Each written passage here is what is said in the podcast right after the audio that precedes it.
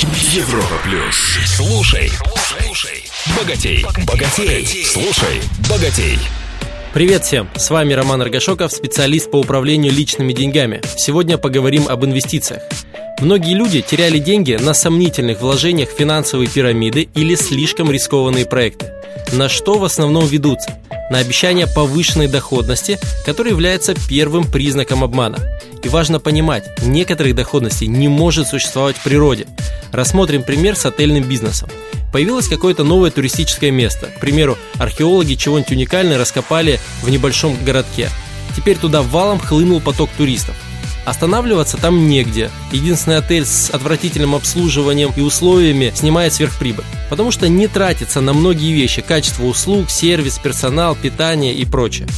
Но крупный капитал всегда ищет возможности приумножить себя. И когда инвесторы видят появление такого перспективного места, они быстро начинают строить там отели, рестораны, создавать аренды автомобилей и прочие услуги. Появляется конкуренция. Приходится изрядно потратиться, чтобы привлечь и удержать клиентов.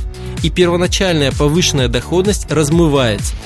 Дело в том, что доходность крупного бизнеса не может быть долго более 20-30% годовых.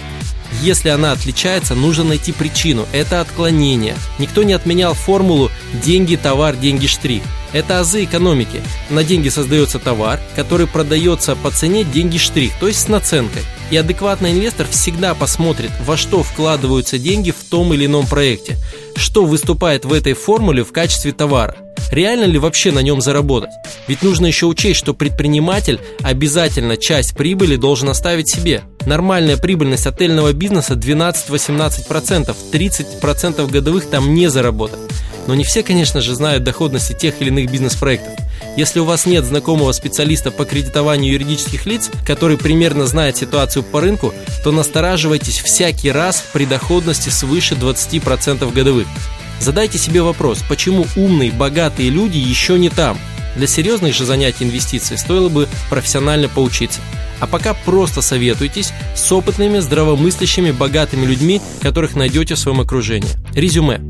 Прежде чем вложить деньги в тот или иной инструмент, тщательно разберитесь, на чем он зарабатывает доход. Можно ли там заработать те деньги, которые вам обещают.